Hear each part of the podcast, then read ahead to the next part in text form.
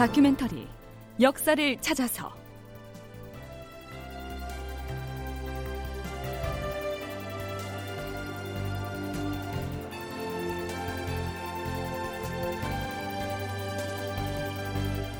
제 767편 이순신 함대의 2차 출전. 극본 이상락 연출 최홍준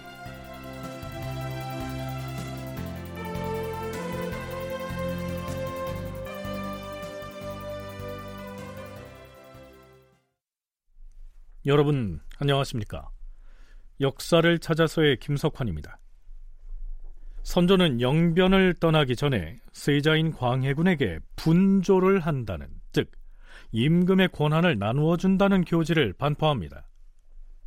끝이 보이지 않는 큰 물을 건너려면 배와 노를 미리 마련해야 하듯이 이제 이 나라 총사를 위해 비상한 대비를 해야 할 때이다.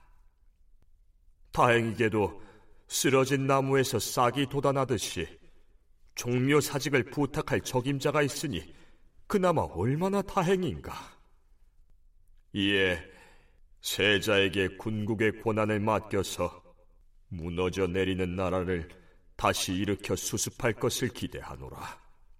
돌아보건대 과인은 변변찮은 덕으로 외람되게도 근근히 왕업을 지켜왔도다. 그러나 바다 건너 추악한 오랑캐가 침략해 올 줄이야 어떻게 알았겠는가? 짐승 같은 오랑캐가 온 나라 백성들을 도처에서 유린하였고 갑작스럽게 도성까지 침입하여 총묘가 불타서 연기로 사라져 버렸으니 탄식을 그칠 수가 없도다. 이는 실로 과인의 덕이 부족하고 사리에 어두워 그렇게 된 것이로다. 선조는 이렇듯 나라를 누란의 위기에 처하게 만든 자신의 잘못을 자책하고 나서 이렇게 말합니다. 세자는 뛰어난 자질을 타고난 데다 평소 성품이 어질고 효성스러워서 임금과 대소신료들이 사랑하며 떠받들어 왔으니 나라를 중흥시키기에 모자람이 없도다. 이제 과인은 세자에게 군사를 총괄하게 하고 임시로 국사를 담당하게 할 것이다. 앞으로 관작을 임명하고 상벌을 행하는 일을 세자 스스로 결단하도록 하라. 이제 문무백관은 세자에게 스스로를 신하라고 일컫도록 하라. 결국 이렇게 분조가 이루어지는데요. 일단 세자인 광해군은 영변에 그대로 남고 선조 자신은 의주 방향으로 파천길에 오르게 됩니다.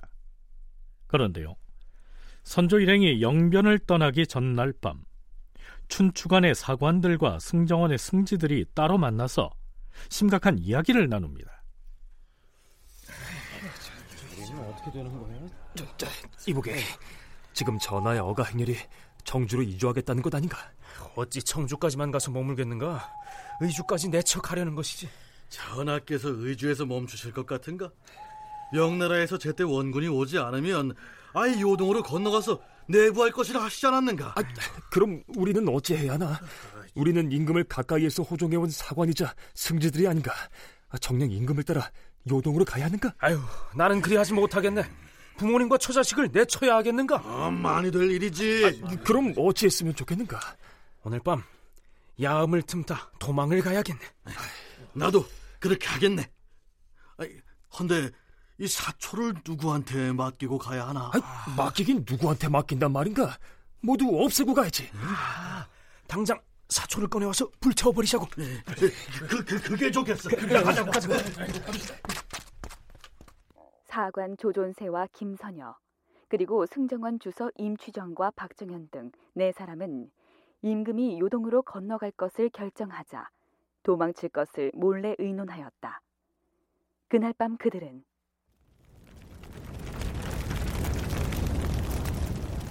사초책을 구덩이에 넣고 불을 지른 뒤에 어둠을 타고 도망하였다.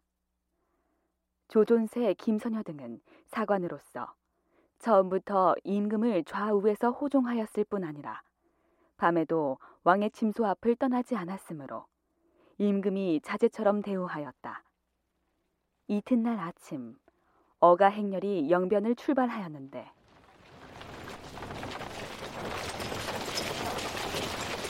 아니, 어찌하여 사관이 보이지 않는 것이냐? 좌사관, 우사관이 모두 안 보이니 이상한 일이 아니냐? 어, 혹시 김선녀가 탄 말이 허약해서 걸어서 따라오느라 뒤에 처진 것 아니냐? 하하, 그참. 임금은 나중에서야 그들이 도망한 것을 알고는 참담해 하였다. 따르는 신료들이 모두 격분하였다. 그 네 사람은 각각 영남과 호남 등지에 흩어져 있던 가족을 찾았는데 사람들에게는 임금이 물러가라고 허락하였기 때문에 왔다라고 하였다. 이러한 일이 있었던 것입니다. 자, 그렇다면 좌의정 윤두수 등이 방어 책임을 맡고 있던 평양성은 어떻게 됐을까요? 강 건너편에 진을 치고 있던 소서 행장의 군사가 결국 대동강을 건너와서 평양성으로 공격을 해왔을까요? 궁금하지만 평양성 전투와 관련된 내용은 좀 다음에 짚어보기로 하고요. 지금부터는 이순신이 수사로 있던 전라 좌수영으로 가보기로 하죠.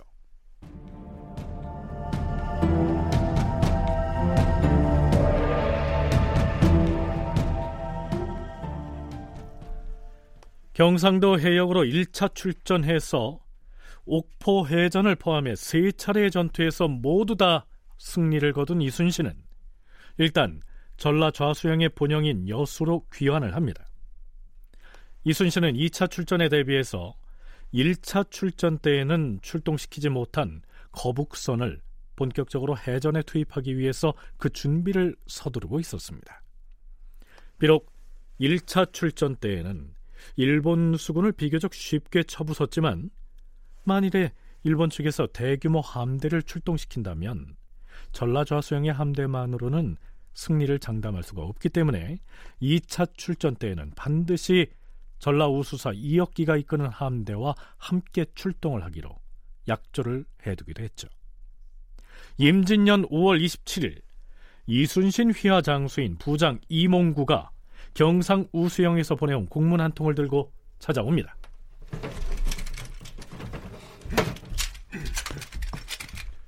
장군, 경상 우수서 원균이 급히 보내온 서찰입니다.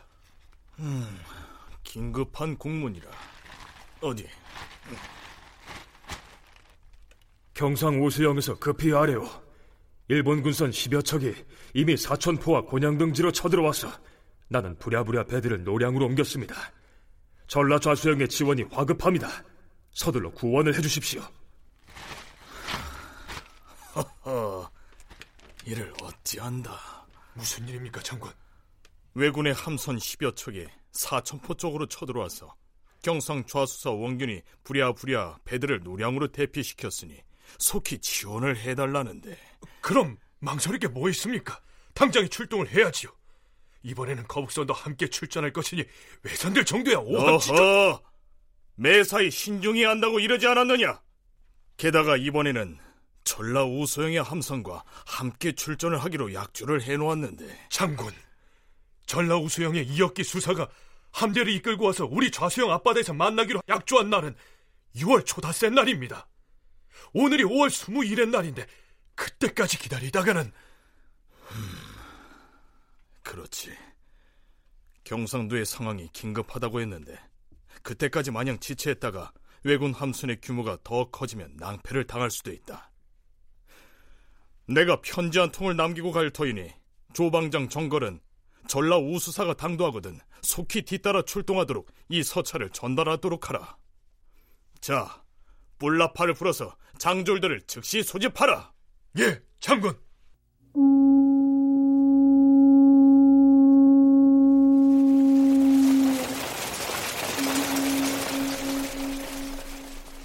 일차 출전 때에는 전라 우수영의 수군 병력만으로도 일본 함대를 거뜬히 물리쳤지만 만일 일본 수군의 후속 함선들이 몰려와서 함대의 규모가 커지게 된다면 전라좌수영의 병력만으로는 감당이 어려운 상황이 벌어질 수도 있겠지요. 그렇다면 적어도 2차 출전 때에는 비록 원균의 급보 때문에 출전이 앞당겨졌다고는 하지만 전라 우수영에서 함선들을 신속하게 움직여 연합 함대를 구성해서 함께 나아갈 수는 없었을까요? 좌수사 이순신과 우수사 이혁기 사이엔 모종의 갈등이 있지는 않았을까요? 서강대 전인교육원 장준호 교수와 한국학중앙연구원 정혜은 책임연구원의 얘기 차례로 들어보시겠습니다. 군선이라고 하는 것 자체도 그 속도가 그렇게 빠르지 않기 때문에 이순신이 휘하 장수들한테도 전라 자수형 앞바다로 모이라고 할 때도 그게 빨리 오는 가까이 거리적으로 가, 가까이 있는 곳은 좀 빨리 도착하고 멀린 곳은 실이 좀 걸리거든요. 그런 걸 생각을 해본다면 저 목포 쪽에 있던 전라 우수형 군대가 경상 우두형 앞바다로 이렇게 딱 만나서 한다는 게 그렇게 생각만큼 쉽지는 않았던 거고요. 그렇기 때문에 좀 늦어졌는데 이후에 이제 어, 당항포 해전 앞두고 나서 이제 들어오니까 난중일기 아주 뭐 장수들이 뛸 듯 깊었다 뭐 이런 게 나오니까 그제서야 이제 합세가 뭐 됐던 건데 그런 거는 일단 여러 가지 조건이 있겠지만 전라 우수형 내부의 문제도 있었겠고 그 다음에 그쪽에서 오는 거리도 멀, 멀었겠고 이 우수형 같은 경우는 관할 범위가 그 전라 자수형에 비해서 상당히 넓습니다. 거의 한 두 배 정도 되거든요. 그렇기 때문에 군사를 집결하는데 훨씬 시간이 오래 걸린 점도 이 전라 우수형의 그 출동이 좀 늦어진 원인이라고 좀 파악이 됩니다. 그런데 이제 이 사천포 해전은 조금 약간 성격이 다릅니다. 그러니까 이순신 같은 경우는 제 1차 출전을 끝내고 난 뒤에 너무 전력 이 부족하다고 느껴서 어, 우수형 그 이혁기에게 다시 와달라고 계속 요청을 하죠. 그래서 6월 3일까지는 좀 와줬으면 좋겠다. 이제 이렇게 서로 약속을 하게 됩니다. 그런데 문제는 5월 27일 날 경상 우수사 원균한테 급보가 옵니다. 어떤 급보가 오냐면 일본 배 한 10여 척이 지금 사천 등지에 막 오고 있기 때문에 본인이 지금 노량으로 가고 있다. 이제 이런 급보를 받게 됩니다. 관할 지역도 넓은 뿐만 아니라 여기저기 흩어져 있는 군선들을 끌어모아서 목포 앞바다에서 여수를 거쳐 거제나 남해 앞바다에까지 나아가는 건 만만치가 않다는 겁니다. 특히 원균이 대피해 있다고 통보를 해온 이 노량 해협은 전라도와 경상도의 경계 지역 얼음이어서 만일 그곳이 뚫리면 일본의 함대가 전라 좌수형으로 바로 넘어올 수가 있었기 때문에 이순신이 부랴부랴 이렇게 출전을 서둘렀던 것이죠. 자, 출동이다! 북을 올려라!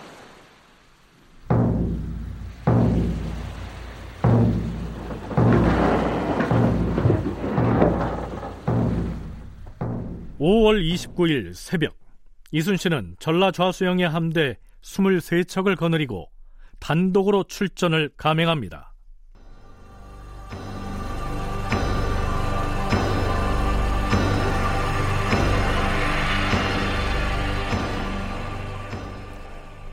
지금부터는 충무공 이순신 전서에 올라 있는 당포 파외병장의 근거에서 이순신의 2차 출전의 전투 상황을 짚어나가 보도록 하겠습니다.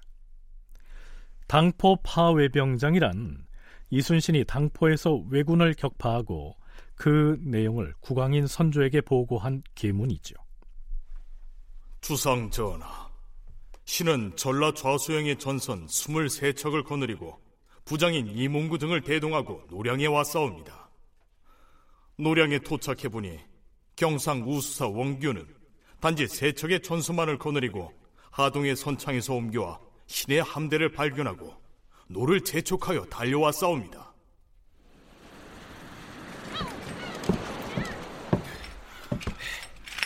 이제나 저제나 기다렸는데 이처럼 신속하게 구원 출동을 해주어서 고맙소이다.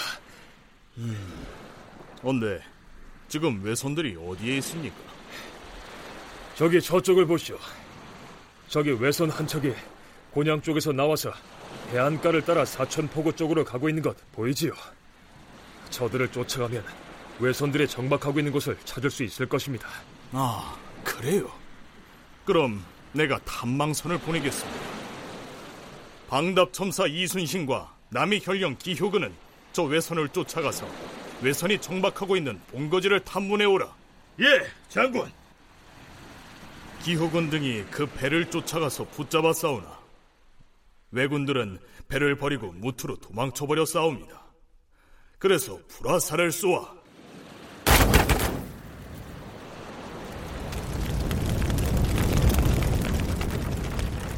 빈 배만 깨뜨리고 불살라 버려 싸웁니다. 그리고 이어서 우리가 사천해전 혹은 사천포해전이라고 부르는 일본군과의 전투가 벌어집니다. 이순신이 작성한 이 장계는 이순신이 국왕인 선조에게 전쟁의 결과를 보고하는 서간문의 어투로 기술되어 있기 때문에 자 여기에서부터는 그냥 3인칭 시점의 해설로서 소개하겠습니다.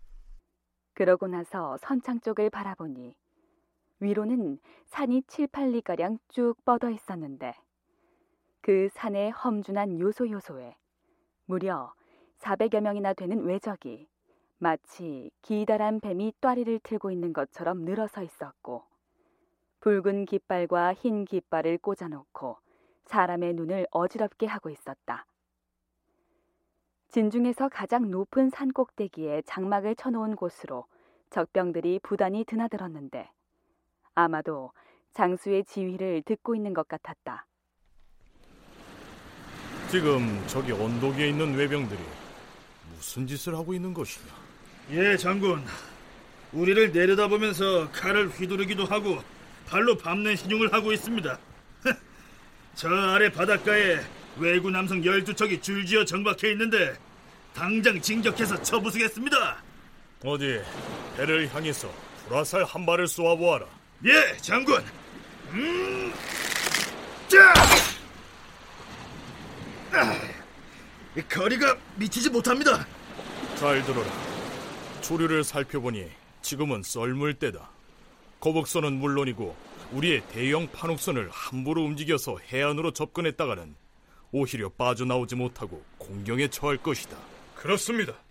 또한 저들이 높은 곳에서 내려다보고 조총을 쏘아대면 우리가 불리합니다. 그렇다.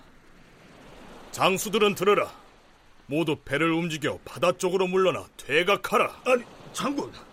그렇게 되면 저들이 기세를 몰아서 배를 타고 우리를 추격할 텐데. 바로 그것을 노리는 것이다. 놈들은 우리가 도망치는 줄 알고 필시 언덕에서 내려와 배를 타고 추격해 올 것이다. 놈들을 큰 바다로 끌어내어서 쳐부술 것이다. 모두 힘껏 노를 저어서 후퇴하라!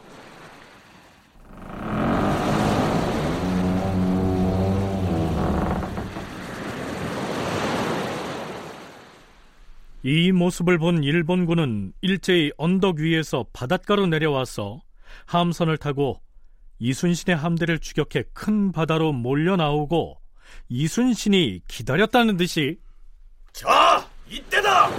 적선을 향해서 총통을 발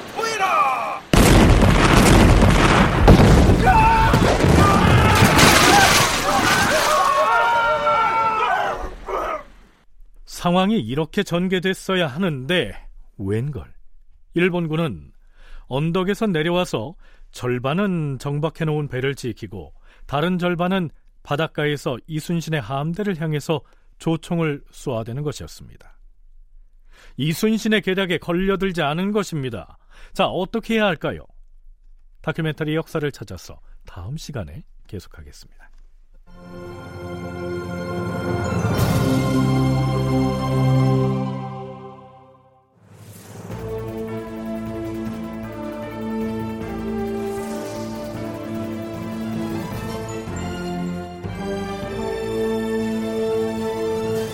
다큐멘터리 역사를 찾아서 제 767편 이순신 함대의 2차 출전 이상락극본 최용준 연출로 보내드렸습니다.